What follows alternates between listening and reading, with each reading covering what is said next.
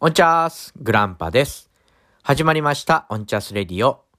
この番組は私ことグランパが日常感じていることをおっさん目線でぼっちりぼっちり話す志低めの聞き流しラジオです。本日はですね、えー、題してグランパ的ジブリランキングどんどんどん、えー、という感じで、えー、私の好きなですね、えー、ジブリアニメのランキングを発表していきたいと思います。はい。それでは早速、どうぞ。はい。えー、それでは早速いきますけども、えー、5位から、あ、ごめんなさい、えー、ベスト5ですね。えー、とさせていただきます。えー、まずは第5位の発表です。ダダダン天空の城ラピュタどんどんどんどんどんパフパフパフ。えー、という感じで、えー、第5位は、えー、天空の城ラピュタですね。えー、やっぱりなんといってもですね、えー、王道というわけでもないんですけども、えー、まあ、トレジャーハンティングじゃないですけどもね、その目的の、えー、目的地ですね、この場合はだこの場合だと、ラピュタという島をですね、えー、天空に、ある島を探すという、えー、そういう旅の話ですね。えー、で、まああ、やっぱりですね、そういう、えー、なんて言うんですかね、ああいうアクションでもないんですけども、いわゆる、えー、いろんな動きがですね、えー、面白いですよね。一番ですね、印象に残ってるのが、あの、道路がですね、えー、線路の上をオートモビル、まあ自動車、自動車ですね。あれでですね、走り、えー、走るときに豪快にハンドルをグワングワン動かしてですね、えー、運転するシーンですね。あれは大変印象的ですね。うん、なんかこう、そういうのも含めて、まあそれだけじゃないんですけどもね、もっといっぱいたくさんそういう面白いシーンがありますよね。でやっぱりドキドキワクワクします。で、まあ、一個思うのがですね、あの、し、子供の時っていうあ、見た時がですね、初めて見たのは子供の時ですけども、えー、子供の時には分かんなかったけども、最近やっぱり大人になって、まあ、見る機会がちょぼちょぼあって、見るとですね、シータってすごいしたたかだなっていうことにですね、気づくんですね。うん。子供の目線では分かんなかったですけども、まあ、まず、例えば、まあ、ルックスがいいのはまああるんですけども、まあそれにしたって、いろんな、あこ、男をですね、あの、男って言うとちょっと表現が変ですかね。まあ、パズーも含め、あのー、空賊ですか。えー、ドーラ一家の、えー、男たちをですね、まあ、ことごとく落としていくわけですよね。まあ、あの、彼女自身は何もしてないんですけども、でもまあ、ルックスに惹かれて、かつ、なんとなくこう、やっぱり、なんですかね、これは王家の血筋なのかどうかわかりませんけども、人を引きつける何かがあるんだと思います。でも、だからといって、その、自分の芯がとっても強くて、だからそういうことに流されてないですよね。全然。あの、男がなびくなびかないとかっていうことではなくて、自分がやりたいようにやっている上で、えー、男たちがついてくるみたいな、で、その男たちをあしらうことに大変、えー、長けているっていうわけではないと思うんですね。あしらっているわけでもないんですよ。普通に振る舞っているとそういう風になっているのかわからないですけども、まあ、あの、シーンとしてはですね、あの、タイガーモス号という飛行船、えー、船の中でですね、キッチンを任された、えー、シータのもとにですね、えー、ドライカーの男たちが来るわけですよね。まあ、惚れているんでしょうね。で、まあ、その男たち、とりあえず屈強なんですよね。本当にただ見たら怖いと思うんですけども、ああいう、えー、いわゆる少女の年代だとは思うんですけども、そういう人、えー、少女がですね、ああいうおっさんから声をかけられたら怖いと思うんですけども、でも全然ひるむことなく、え、何ですか？みたいな顔で、えー、あの、自分のですね、そういう仕事の、えー、を、その男たちにやらせるわけですよね。まあ、この、えー、あのシーンでいけば、えー、キッチンの掃除ですよね。をさせるということですね。それが自然にできてしまうということ。まあ、あのー、自分の、まあ、囚われる前ですね。息子に囚われる前は自分一人で、まあ、親御さん、身内ももう亡くなっているのかな。で、一人で、あの、家ですよね。えー、谷の、ん？谷だったかな？どっかの、えー、家をですね、切り盛りして、えー、牛さん的なものを飼って、多分ね、お金を、現金を稼いだりしてるんでしょう。そういう強さみたいなとこですよね。うん、そういうところが、やっぱり、まあ、したたかとは言いましたけども、芯の強い、えー、女性であるなと思いますね。うん。そういうところに気づきますね。あの、子供の時見てた印象って、なんとなく囚われてかわいそうな、まあ、元お姫様というか、王家の人なんだよなって思ってたけど、そんなこと全然なくて、まあ、囚われたことはかわいそうですし、あのね、幽閉されてというか、軟禁されてましたけども、その間はかわいそうではあったけども、でも彼女自身はとっても気高くて、芯が強くて、えー、なんていうんですかね、何にも負けない。それこそ、ドーラが言ってた、あの、私みたいになるよ、この子は、みたいなこと言ってましたけども、ドーラもね、まあ、王家ではないけども、あの、芯の強い女性で、うん、そういう、ことだと思うんですね。この子は芯が強くて、私みたいな強い女になるよっていうことを、えー、言ったんだと思いますね。うん。それがですね、まあ子供の時には分からなかったです、全然。でも大人になってから見てみると、やっぱり分かりますね。シータは強い女なんだなっていうことがよく分かります。はい。あ、すいません。早速ですね、えー、脱線というかあ、長くなってしまいましたけども、えー、第5位は、ラピュタですね。はい、えー、そんな感じで、えー、次に参ります。第4位ですね。ドルルルルダダン隣のトトロどんどんパフパフ、えー、ということで、えー、第4位は隣のトトロです。えー、これはですね、やっぱり好きな作品ですね。うん、あの、家の感じですね。あの、ボロい家の感じであるとか、えー、家の裏にある木の感じであるとか、まあ、うちのね、実家、元の大きな、大きなじゃない、元の実家も、えー、あんな風にですね、えー、後ろがですね、僕の遭難した山、あまあ、裾野ですかね、背後に、あの、山があるわけです。で、目の前には、まあ、海は目の前ではないんですけどね、ちょっと行けば海もあります。ああいう、えー、なんて言うんですかね。まあ、海は関係ないですね。その田舎の風景ですよね。まあ、あれはだいぶ昔の話ではあると思うんですけども、昭和の半ばぐらいですかね。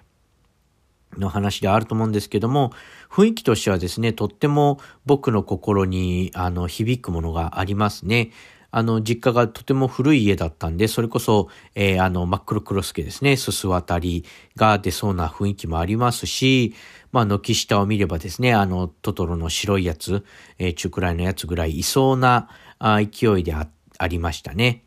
で、まあ、やっぱり、えー、古い家ですので、えー、虫なんかも出ますけども、まあ、それ以外にもなんとなくこう、えー、気配を感じるんですね。うん、なんか今いたかなみたいな気配を感じる、えー、ところがですね、そういう、えー、トトロ的な、えー、感じですよね。を、が、あとっても、うん、なんて言うんですかね、つながるというか、うん、とってもそういうのを思い出させてくれるですね、えー、映画ですね、トトロ。あの、あとトトロで言えば、あの、都市伝説的なことありますよね。あの、メイとサツキは実は、てんてんてんみたいな。ああいう不思議な、ちょっとですね、謎めいたところも好きですね。はい、えー、えー、そんな感じで第4位は隣のトトロですね。はい、えー、続きまして第3位参ります。ダルダダンもののけ姫です。どんどんパフパフ。はい、えー、第3位はもののけ姫ですね。えー、まあ、なんと言っても、やっぱりあの映像ですね。一番最初の、たたり神、えー、の出てくるシーンですよね。あの森の中がざわざわしてなんだか得体の知れない怖いものが来てボーンみたいな、あの感じ。えー、で、あのー、えー、たたり紙になるとあの変なブヨブヨしたものがくっつきますよね。ミミズのようななんか、あの感じであるとかですね、えー、ああいう感じが怖いですね。うん、それをですね、えー、射止めてしまったアシタカの手にですね、そのブヨブヨが飛んでくる感じとかですね、スピード感とか疾走感とか、えー、絶望感みたいなとこですね。ああいうのも最初にまず感じましたし、まあ、ストーリーもそうですね、とっても、えー、まあ、人と神の戦いの話ですね、神殺しの話ではありますけども、まあ、人間が生きていく上で、えー、山や森を切り開かなければならない、えー、そこにいる神が邪魔だから殺してしまおうという話ですけども、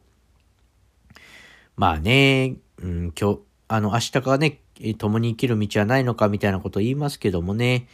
まあ、あれはちょっとニュアンスは違うかな。まあ、でも、そういうとこですよね。うん、やっぱり山や森に入るときには、うん、その、まあ、えっ、ー、と、日本人の血の中にあるのかもしれないですけども、まあ、すべてのものに神がいるみたいな、あまあ、神社仏閣が多いのもしかりですけども、まあ、えっ、ー、と、なんていうんですか、あの、山に入る人たちですね、漁師さんとか、えー、まあそういう自然と関わる仕事をしている人たちっていうのは、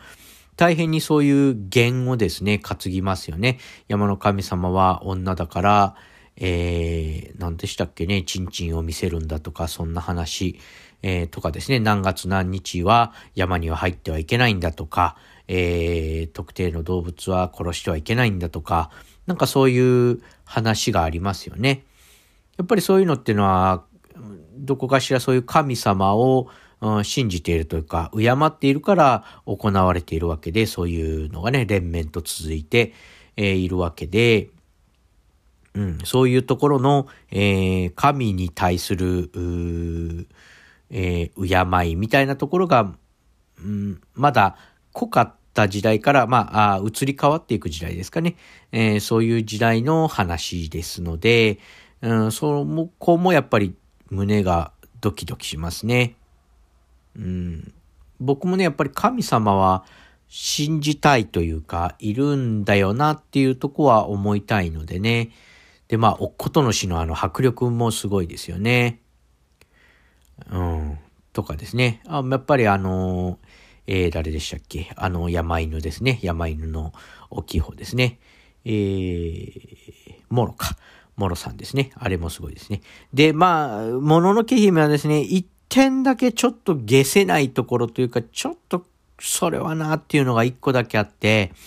あのー、獅子神ですよね。獅子神はそもそも人がいると出てこないっていう話だったじゃないですか。でも、その獅子神、まあ、神殺しをしようという烏帽子、他、あの、お坊さん、えー、自己坊だったかな。他、あ漁師というかそういうですね、えー、神様を殺そうってまあ、気が、殺気がもんもんした、えー、人たちがいっぱいいる中に現れてですね、まあ、おことの死の命を吸い取ったり、なんじゃかんじゃりしてるんですけども、まあ、100歩譲って現れたのはわかるけども、そこで変形するなよ、大だらぼっちにっていうね。まあ、作中ではデーダラぼっちでしたがね。あのー、獅子神の状態で、あのー、エボシがですね、撃った銃弾が、まあ、こめかみを貫通しましたけども、死ななかったですよね。だから、獅子神の状態で撃たれても多分、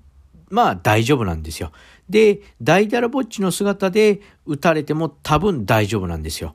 その中間、多分その変化しているところを撃たれたから、爆発しちゃった、爆発しちゃっていうか首がもげちゃったんですよ。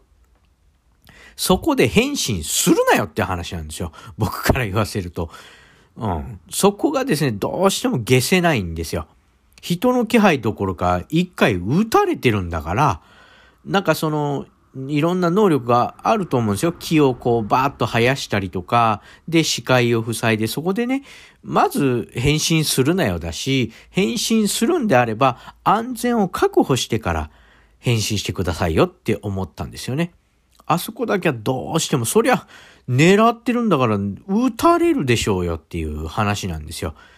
まああの瞬間がね、あの、えー、その、獅子神の弱点、えー、変形してる瞬間が弱点であるかどうかは、獅子神自身も知らなかったのかもしれないし、エボシが、エボシも知らなかったのかもしれない。たまたまその瞬間に撃ったら、首が飛んで、えー、守備よく運んだみたいなとこだとは思うんですけども、でも、獅子神の状態だったら死んでないんですから、だからその、バシュンって撃たれて、まあ、おっこと主の命をね、えー、吸い取りに行くまではいいでしょう。したらもう、パッパパッパ逃げましょう。逃げてくださいよっていう話で、なんであっこで変形を開始したかっていうとこだけですね。そこがちょっと引っかかっておりますね。はい、えー、すいません。えー、続けて、えー、第2位といきたいと思います。えー、第2位。ダルダダン千と千尋の神隠し、どんどんどんどん、パフパフ。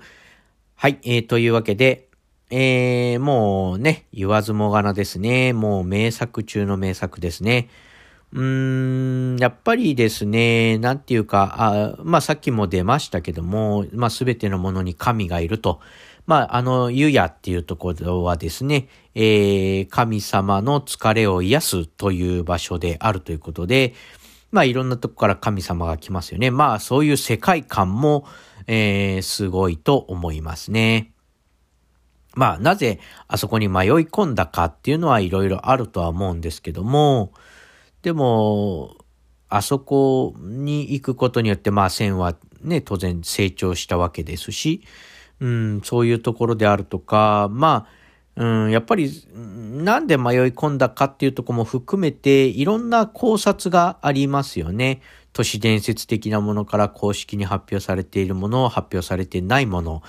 えー、ね、あの、宮崎駿さんがボソって言った一言であるとか、そういうこともあると思うんですけども、大変ですね、そういう、う謎が謎を呼ぶわけでもないですけども、そういうところが、やっぱり僕の心をですね、くすぐるわけですね。まあ、顔なしの存在とは何ぞやみたいなところとか、まあ、ね、実は線はもうなくなっててとかっていう話もあるし、まあそれはちょっとわかんないですけども、まあ白がね、実は線のお兄さんじゃないかなっていう話であるとか、うん、あの、ほら、お母さんが妙に態度が冷たいのはなぜか、みたいなところから、そういうハックが実はお兄さんだったんじゃないのっていうところまで、まあちょっと飛ぶんですけども、まあそこのね、細かい説明は省き省きますけども、で、まあそういうところですね、そういう、えー、まあ、えっ、ー、と、宮崎駿監督の、えー、特徴というか、作り方としては、まあ、描くことは全部描いているんだから、あとは自分で考えなさいよっていうスタンスですよね。おのおの考えなさいよっていうスタンスなので、撮り方もやっぱりバラバラになってきますよね。うん、だから、そういう余地、えー、考える余地がいっぱいあるので、えー、話が膨らんでいくんですよね、勝手に。あの、映画の中のみならずですね。その見た人それぞれの頭の中で各ストーリーが進んでいくという感じでしょうかね。まあそういうことが、まあ、えー、大きいものではないかなと思います。大きい部類のものではないかなと。うん、あんまりこう明確な答えっていうのはね、あんまりないですけども。あの、何でしたっけ？えー、世話係の人とかね、の正体は何であるかとかね、くもじいとは何ぞやみたいな、ところが、全然まあ、説明は特にされないですよね。うん、でもまあそういうところが、うん、やっぱりこう、それぞれの人の心をくすぐる、くすぐってくれるんではないかなと思いますね。はい。というところで、えー、2位は千と千尋の神隠しでございました。はい、えー、すいません。いきなりですけども、ちょっと言い間違いを訂正させていただきたいと思います。えー、くもじではなくてですね、かまじいですね。えー、正しくは。えー、すいません。えー、失礼しました。あと、お世話係は、リンさんですね。はい、すいません。えー、それでは続けてどうぞ。はい、えー、それでは、第一発表の前に、えー、番外編といたしまして、えー、一つ、えー、作品を発表します。ドルダダン風の谷のナウシカ、パフパフパフ。えー、ちょっとですね、ランク外になりましたけども、まあ、理由はまあいろいろありますけども、まあ何よりも映画としては、まあ、えー、作品としてはとっても面白いものではあるんですけども、えー、大きな、えー、まあ原作のストーリーがありますよね。漫画であるのかな。僕はまだね、かじったことしかないんですけども、その漫画の一部であるというところで、えー、なんていうんですかね、ま、まだ前後が全然見えていない状態だとすると、やっぱりその、映画としてはね、とっても面白いものですけども、えー、ランキング外とさせていただきました。でね、その、原作の方ですね、見て、ちょっとかじってみたところで話しますと、まあ、面白いですよね。そのバックボーンの広がり。とっても大きいですよね。あの、映画の、えー、2時間ないぐらいか、の中では語り尽くせないようなもっとたくさんのことがありますよね。実はナウシカたちはあ遺伝子操作をされた人間であるとかですね。えー、あとはまあ火の7日間の戦争、えー、の様子であるとか、うん、なぜ虫が大きいのかとかですね。まあちょっとそこは都市伝説に入ってくるのかなと思いますけど、実はナウシカたちは小さい人たちであると。虫が大きいんではなくて人間の方が小さいんであるということですよね。それはあのいろんな考察がありますよね。あの、メーベでしたっけ？えー、タコみたいなですね、えー、空を飛ぶ、えー、ナウシカの、えー、機械ですけども、あれがまあな、人間のサイズでいくって、あの形だと飛行はできない、えー、滑空できないっていうことですけども、小さいサイズであれば、あ可能であるという計算がですね、えー、成り立つとかですね。まあそういうところも含めて、やっぱりそういうのはね、僕は好きですね。あのー、考えることが結構好きですね。実はこうなんだ、実はこうなんだっていうところが、えー、結構好きなんですけども、まあ映画で行くとちょっとその合間の話ですので、えー、ランキング外とさせていただきました。特別、えー、賞ですね。はい。えー、特別賞はナウシカでした。はい。えー、それでは第1位の発表に参りたいと思います。えー、栄えある第1位は、ドルルドルルドルルダダダン。海が聞こえる。どんどんどんどん、パフパフ。はい。えー、ということで、第1位はですね、海が聞こえるというですね、えー、スタジオジブリではあるけれども、えー、宮崎駿監督ではなくて、高畑、えー、勲さんでしたかね、えー、監督の、えー、作品ですね。これはですね、本当にジブリの中では遺作と言ってもいいんではないでしょうか。えー、あの、まあ、いわゆるそういう、えー、戦争であるとか、まあ、不思議な世界であるとか、ではなくて、えー、高知にあるですね、一つの高校の一高校生のお話ですね。えー、それもですね、夢があるとか、ワクワクするとか、よりも、もっと日常ですね、アルバイトをしたり、えーえー、修学旅行行ったりとかですね。うん、いろいろあります。まあ、ざっくりあらすじを話しますと、えー、高知の高校に、えー、とある転校生がですね、えー、東京からやってくると、えー、とても、うん、綺麗な女の子ですね。えー、で、えー、洗練されているし、頭もいいし、ということで、その高知の高校がざわざわするという、えー、ざっくり言うとそういうお話ですね。で、まあもちろん、えー、この女の子がいろんなドタバタを、えー、巻き起こすというわけなんですけども、でもまあそういうあの、なんかこうコメディチックにバタバタするわけではなくて、まあ彼女は彼女なりの人生を彼女なりの考えで送っているので、どうしても、えー、周りの人を巻き込んでしまうという感じですね。うん。で、その日常の感じだけれども、やっぱり、うん、田舎の僕、田舎、ちょうどですね、見たのが僕の本当に思春期真っ只中のことでしたので、憧れたんですよね、とにかく。すごく憧れました、そういう世界に。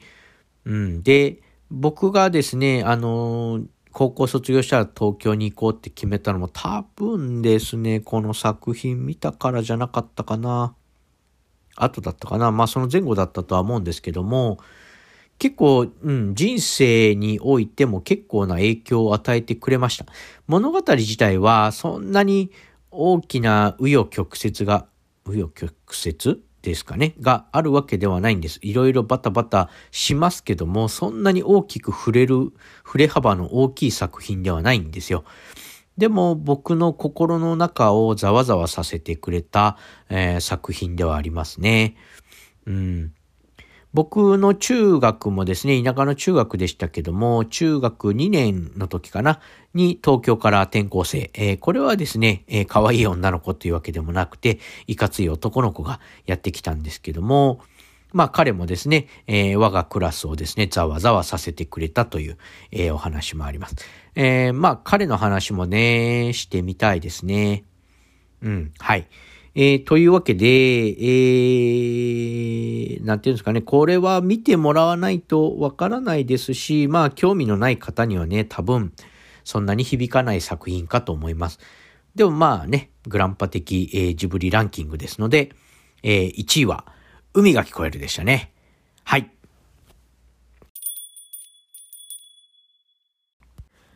はい、えー、それでは、続きまして、お便り紹介のコーナー、ババン。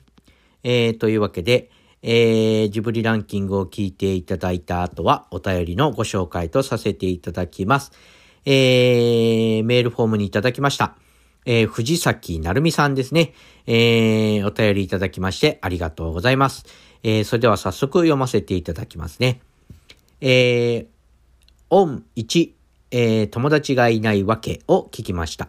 裏切られるのが怖いから信じないとか、先に死なれてしまうのが悲しいからペットはもう飼わないなど、時々耳にしますよね。わからなくもないですが、私は裏切られても信じてしまうし、先立たれると分かっていても買います。また同じことが起こるかもより、次は違うって思えちゃうのは学習しない記憶力のせいかもしれませんけどね。笑い。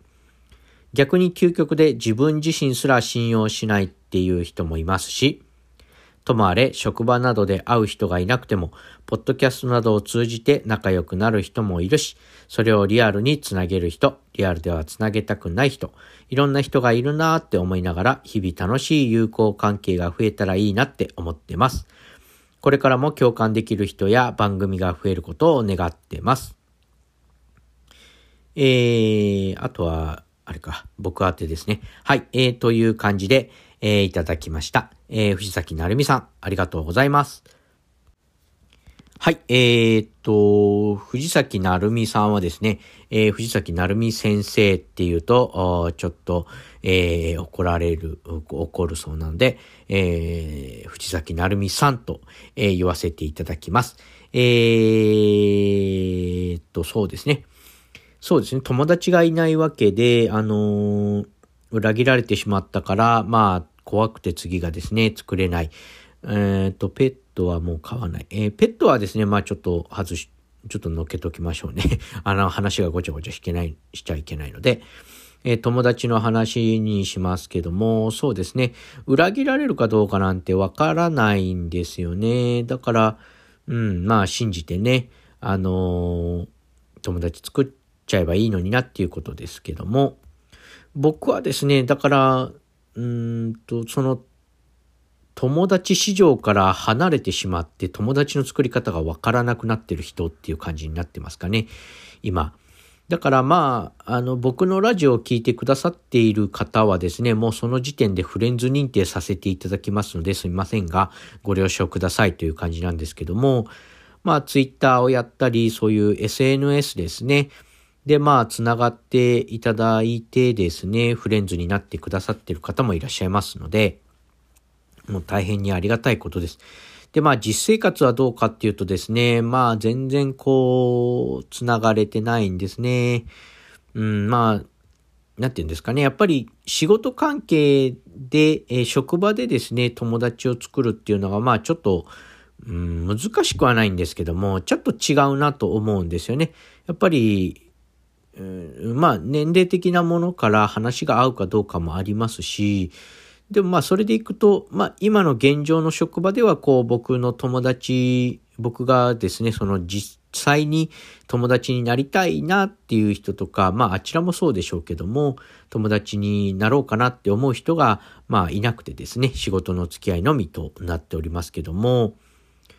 そうですね、やっぱり、え、あと前回話したかな。えー、高校の時のですね、友達たち、えー、バスケ部の友達たちと、えー、ちょっとつながりたいなっていうところはありますね。まあコロナ禍うんぬんいろいろありますので、会える会えないはありますけども、会える時があれば、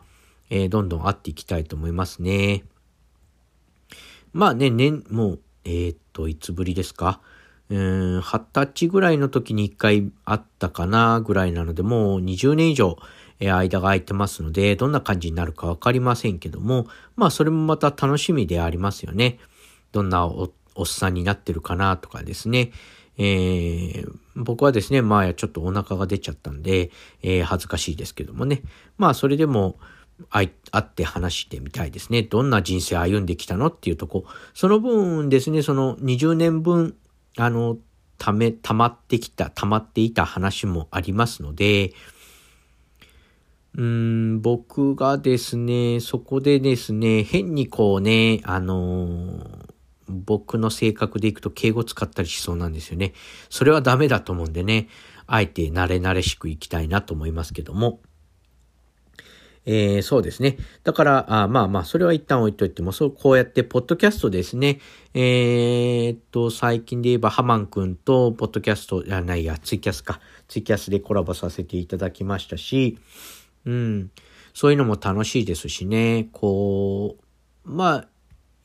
言えばそんなにこう、人生に直接ね、こう、ガジッと歯車的に噛み合うものではなくて、僕のこの趣味の延趣味であるポッドキャストをですね、あの、眺めてくださっている方、えー、それに、えー、話しかけてくださる方とかですね、本当にスタイルはですね、人それぞれなんですけども、まあ言えばですね、リアルでは会えない人たち、うん、まあ仮に会ったとしても話もしないような人たちだと思うんですよね。うんと、ツイッターで行くと、えーと、何でしたっけ？えー、心理師の方、あごめんなさいね。ちょっと曖昧なんですけども、そういう病院関係の方、医療関係の方もお知り合いになってくださってますし、介護関係の方とか、えー、もっと言えばですね、いろいろいますよね。ウェブ系の、えー、方とか、まあ、それこそ中3の女子であるとか、えー、中3の女子の方であるとか、えー、場所で行けばですね、分かってるだけでも東北、大阪、新潟、えー、東北はあれは、えー、福島でいいんですかね。仙台っておっしゃってたかな。とかですね、えー、南は九州、えー、福岡、博多、えー、とかですね。まあ、たくさんいらっしゃいます。たくさん本当に、えー、日本全国。で、まあ、聞いてくださるだけで限るんであれば、あのーアンカーの機能でですね、あの、聞いてる国が分かったりしますよね。えー、どこだったかな？いっぱいあったと思うんですけども、えー、まあ、当然、あ、当然というか、アメリカとか、えー、あとはどこでしたっけね？見えるかな？ちょっと待ってくださいね。アメリカであるとか、僕で言えば、えー、スウェーデンが1%、ブラジル、 Germany、ベトナム、カナダ、フランス、フィリピン、インドネシア、チリ、インインド、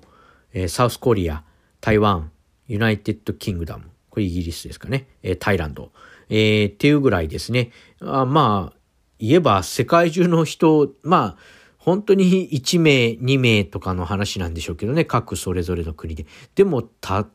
たかがですよ、広島の片田舎のこのおっさんのまあ継続して聞いてくれてるかどうかはちょっとわかりませんけども、まあそれでも、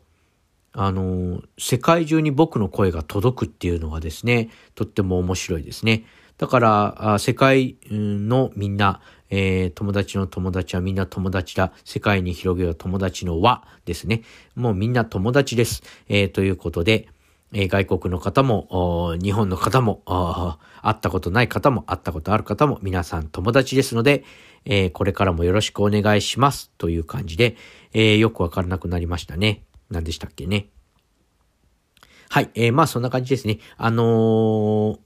まあもちろん、なるみさんも友達ですので、えー、これからも仲良くしてくださいね。ということで、えー、お便りご紹介のコーナーでした。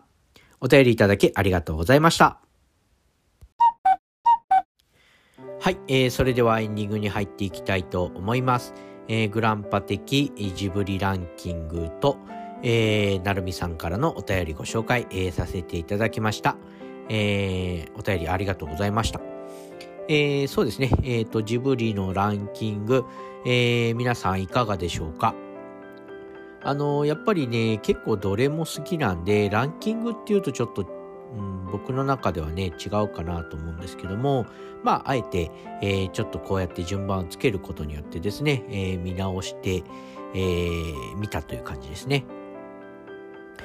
自分の中ですね。あのー、紅の豚が出てきませんでしたけども、やっぱりあれも好きですね。紅の豚ですね。かっこいいんですよね。まあ、なぜ豚になったかとかもいろいろありますし、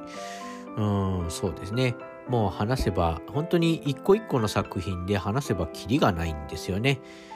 ぜひですね、まあそういうジブリの話、してみたい、